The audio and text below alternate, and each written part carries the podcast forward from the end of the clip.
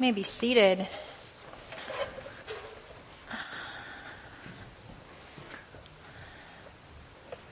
Good morning, church. Um, so before I begin, I just want to name something.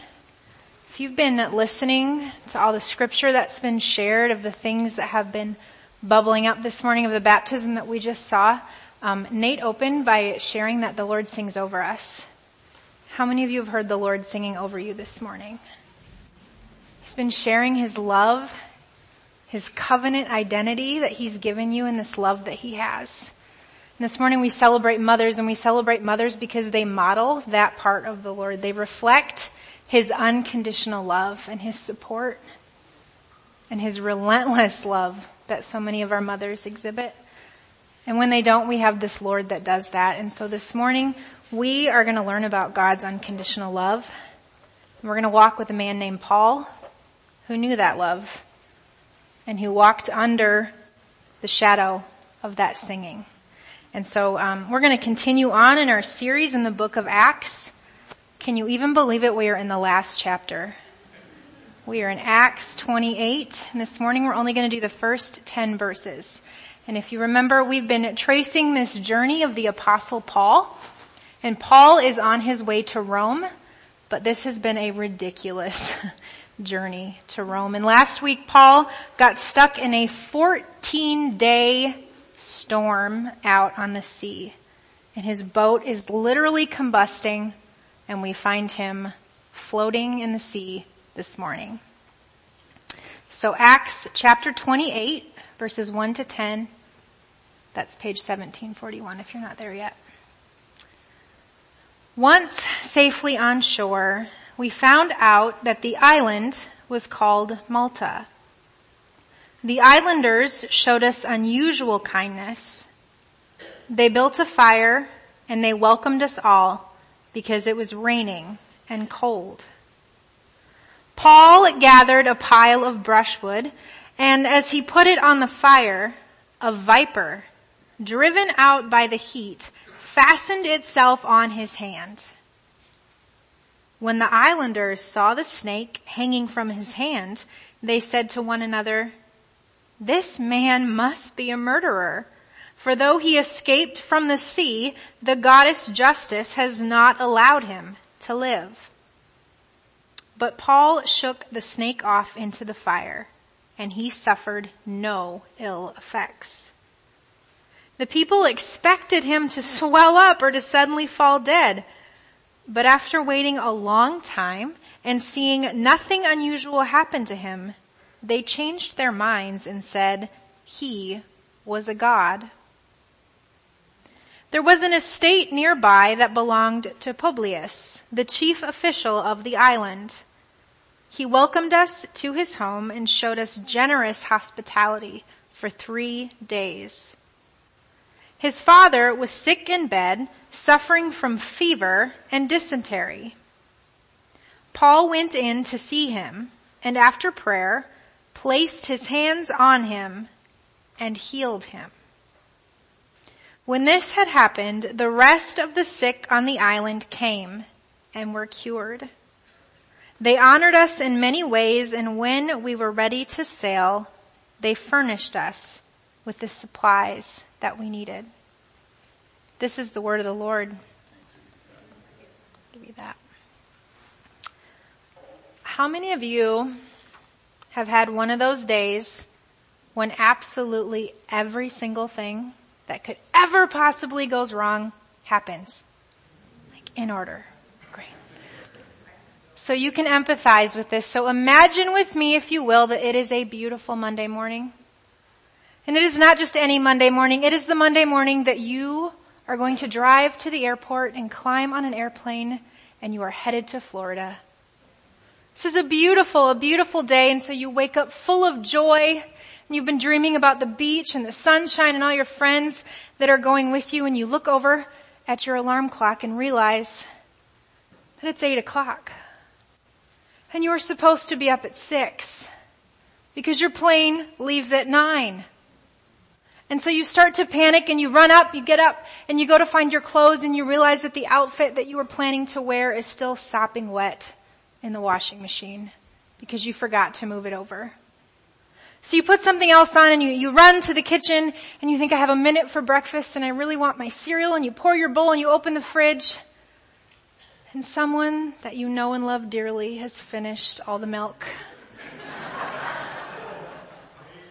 So you just, you just keep going and you're hungry and you get in the car and you make it not a mile down the interstate and there are orange cones and a 20 minute detour.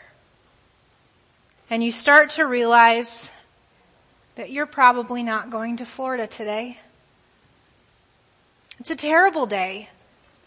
Feels like there's just no way that, that the plans that you have for this day could ever be accomplished. And that's a little bit dramatic because in, in our text for this morning, Paul is having a significantly worse experience. He's not just traveling on a vacation that he would like to go on. See, he's on a holy, appointed, promised, called for journey. And this journey has literally been a shipwreck. Paul's plans aren't his own. They're the Lord's.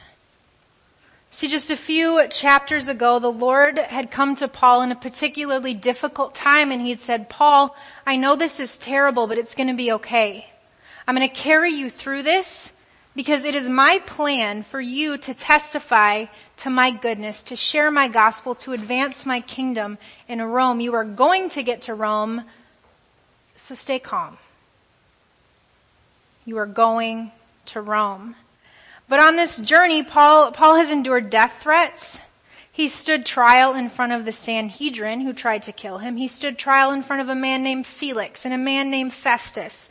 And neither one of them had any idea what to do with him, and so they plopped him in front of a man named Agrippa. And finally Agrippa said, alright, I'll send you to Rome. So Paul boards a ship in the fall, and in the fall you're not supposed to sail, and he gets shipwrecked. So Paul is bobbing along in the water. He's cold and he's tired and it's raining and he's in the Adriatic Sea and he's floating around guards who had fought among themselves about wanting to kill Paul just a few minutes before. Now they're cold and they don't know what this island holds because in those days, if you were shipwrecked on an island, it's highly likely that at worst case you would have been taken a slave and at best case, you would be begging. Because they've thrown all of their cargo over the ship. They've thrown all of their food over the ship. These people are at the most vulnerable position they have ever been in in their entire lives. They have nothing. So they float and they stumble up this beach and they're greeted by kind islanders. Luke says that they were unusually kind. These islanders make a warm fire so that the shipwrecked passengers can warm up and dry off and Paul, even though he has every right to just lay down by the fire and ignore everybody, gets up. And he does what Paul does and he goes and he tries to help and he starts collecting brush and as he's reaching for the brush, a cold snake who had been warmed by the fire reaches out and snaps Paul and stays hanging there. Can this day possibly get any worse? I mean, I am not a snake person. This is my worst nightmare shipwreck aside, if I were Paul, I would be absolutely flipping out. I'd have a million questions. Like, what kind of snake is this? What are the symptoms? How do we get it out? Luke, Luke is a doctor. Get over here. What are we going to do about this? Like, I would be freaking out. And to make matters worse, the islanders, so the word here actually implies more closer to a, a translation of the word barbarian. And Luke calls them barbarian because they're pagans and because they don't speak Greek. Now they're looking at Paul, who's been in this shipwreck and then bit by a snake, and they believe in karma, which means that what goes around comes around. And so they're looking at Paul and assuming, man, dude, you've had a bad day. Like, you must have done really something awful. So these islanders now think that Paul is a murderer and who helps a murderer? I would be so mad at God at this point in the day. Like we can laugh about it now because it's a story, but God, you told me that we were going to Rome. And I'm on this island and I have nothing and I am cold and I am hungry and I've been bit by this snake that could likely kill me and now these people think that I'm a murderer. It's not fair. It's not what you promised me. We're never going to make it to Rome at this rate. But I have to wonder if Paul was reminded of Jesus' words in John 10:10. 10, 10, when Jesus told the crowd that the enemy has come to kill and to steal and to destroy. I have come, said Jesus, that you may have life in the full. And this is what the enemy comes to take. Paul's been pursuing this life of fullness of the Lord. He follows the Lord's leading into everything and he walks with the Lord every step of his day and so the enemy has come to take all the goodness that the Lord has promised to Paul and all the goodness that the Lord has coming from Paul. He came to physically kill Paul himself. That was the goal of the shipwreck and this snake. He came to steal Paul's faith and his peace of mind and his joy because no one is joyful in these circumstances. And he came to steal all that God had promised to Paul. But more than anything, I think the enemy came to destroy and to thwart God's kingdom plan. That was his goal.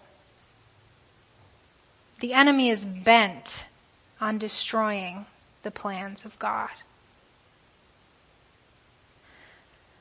Now thankfully I have never been shipwrecked. I've never been bit by a viper, thank goodness. But I have had seasons when my life starts to feel like one big detour that's not headed where I thought it was to go or where I feel like the Lord is asking me to go. I remember my senior year of college, I was at Dordt College and I'd spent four years working on a teaching degree. And after a particularly interesting chapel talk, I don't even remember what it was about, but it had to be good because the minute it was done, the Lord came to me and said, I've made you for ministry. I said, Lord, what have we been doing for four years? A teaching degree is not a pre-sem degree. What is this? About a month later, the Lord started to speak to me about a tiny little island called Bahrain in the Middle East. Bahrain is not somewhere you want to hang out. It's very hot. It's a Muslim country, sticky and humid and dark. And I couldn't understand how teaching in the Middle East had anything to do with ministry. I'm supposed to go to seminary. I'm supposed to get a degree. What, what is this detour about? It didn't make any sense to me. I felt stuck. Felt like I was wondering if the Lord had actually told me this or have I made this up? What are your plans, Lord, and how does this part of it make any sense? I think we've all had moments like this where the plans that we think are supposed to happen start to fall apart. Good things that feel like good gifts from the Lord are taken away from out of nowhere. Things we felt led to pray about feel like they're taking way longer than we could have ever anticipated and with every passing day they feel more and more and more impossible. We start to get impatient. We start to worry and we start to wonder and it starts to feel like the ship of our lives is being tossed about here and there. And the enemy comes and he does what the enemy does. He comes to kill, and he comes to steal and he comes to destroy. Now if he doesn't come to kill us physically like he did Paul, he comes to kill our hopes. He takes that vision that the Lord has given you for what he has for you and he tries to steal it. He takes that hope that he's buried deep in your heart and asks you to pray for and he just tries to wipe it out. He comes and he steals joy and he robs us of our faith and our trust in the goodness of the Lord. And more than anything, he comes to destroy any plans that the Lord has for you to walk into for the sake of his kingdom and his glory. We find ourselves like Paul, cold and hungry and shipwrecked on some island that we never thought we'd see. And we start to wonder if we heard God right. And if we did, when's he gonna move? When is this gonna happen? But you know what the most surprising part of this story is? Paul is calm. Paul doesn't flip out like I would. He's not angry. He's not worried. He's not pouting. He's not making demands. He's not asking for extra food or a bigger fire. Paul has his eyes so relentlessly fixed on God and His goodness that he trusts God in the middle of any detour, any layover. Paul's out finding brush to add some heat to this fire to warm the people who tried to murder him. And when that deadly viper, that reptile that lays cold and stiff, came to life because of heat, isn't that fascinating? And bites him, Paul just shakes it off, throws him in the fire. Paul keeps standing on this promise that I was told that I'm going to Rome. It's what I'm doing. Doesn't matter. And God uses this viper attack to bear witness to these islanders who completely switch up their worldview and perceptions quite quickly. When he's bitten by the snake, they assume that Paul's a murderer, certainly, but when the deadly bite does nothing, they assume that Paul is God. Isn't that fascinating? As Paul overcomes the deadly attack of the enemy, even pagans can see that God is in the midst of this man. Even the pagans see God. God is paving the way for his kingdom to be advanced in Malta. Now after Paul survives this snake attack, Paul and Luke are invited to a chief official's home. I'm not going to try his name again. So they go to his home for three days of unusual kindness and hospitality.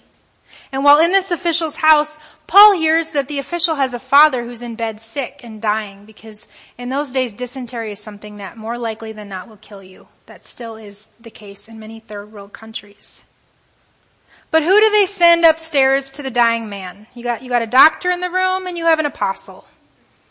Who do we send upstairs? They send Paul. And what is the first thing that Paul does? Luke only gives us 10 verses to record the three months that they were sitting in Malta because it was winter and they couldn't leave. But what he does say is that Paul prays.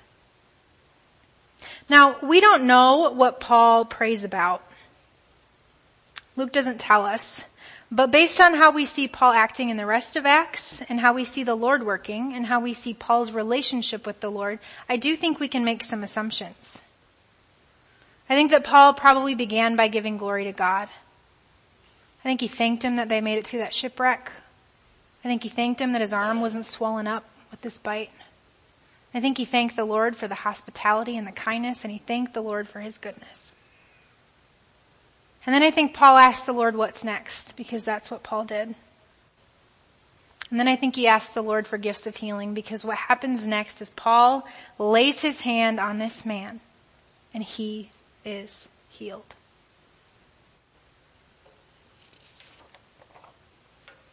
Isn't this just beautiful? The first healing on Malta happens in the house of the leader of the whole island. Because when the leader goes, everybody follows.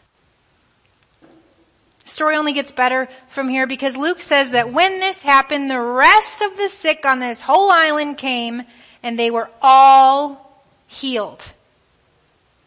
Now we know that Malta is about 18 miles wide and 8 miles high, so we're talking over 140 square miles of people over the course of three months come to Paul, lay on hands, and they are healed.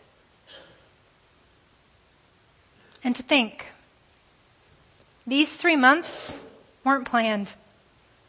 They were a detour, a layover, an obstacle. They weren't part of the original plan that Paul was aware of. But they were certainly part of God's plan. The Lord will use everything for His glory. Now interestingly, Luke doesn't tell us that Paul did any preaching on Malta. It's the first observation I made when I read, I read, when I read through this, I thought, why is Paul not preaching? It doesn't say that he preaches the gospel and it doesn't record that many were converted, which we hear often in the book of Acts. But again, I think we can make some assumptions based on how we see the Holy Spirit operate and the apostles operate throughout Acts. Because faith is always the prequel to healing. Jesus says, go, your faith has healed you. You do not get healed if you do not have faith in Jesus as your Lord and Savior. We can make the assumption that this entire island is healed and set free from, from their illness and from their state of brokenness because they are welcomed into the kingdom of God. It's been months now in our story since Paul was told that he would testify in Rome. It's been months. Months of trial, months of murderous threat, months of shipwrecks and viper attacks, and three months stranded on a random island. It's also been three months of preaching. Three months of teaching, of healing, of welcoming people into the kingdom of God. And now an entire island has been healed, saved, and delivered into God's arms. And I was, I was, I was reading through this text, I was asking the Lord, like, Lord, what, what do you have to say about this? What do you think about this? And all he kept saying to me was like, this is how it should be. This is it. This is a case study in the kingdom of God. It feels like a random blip of a story in a long trajectory here. But this little bit, this 10 verses, is how God intended his church to operate here on this earth. To be rooted deeply, to be full of faith with our eyes constantly so affixed to Jesus that we trust Him even when we're bit. That we trust Him when we miss our flights, that we trust Him when we get sent somewhere where we don't want to be.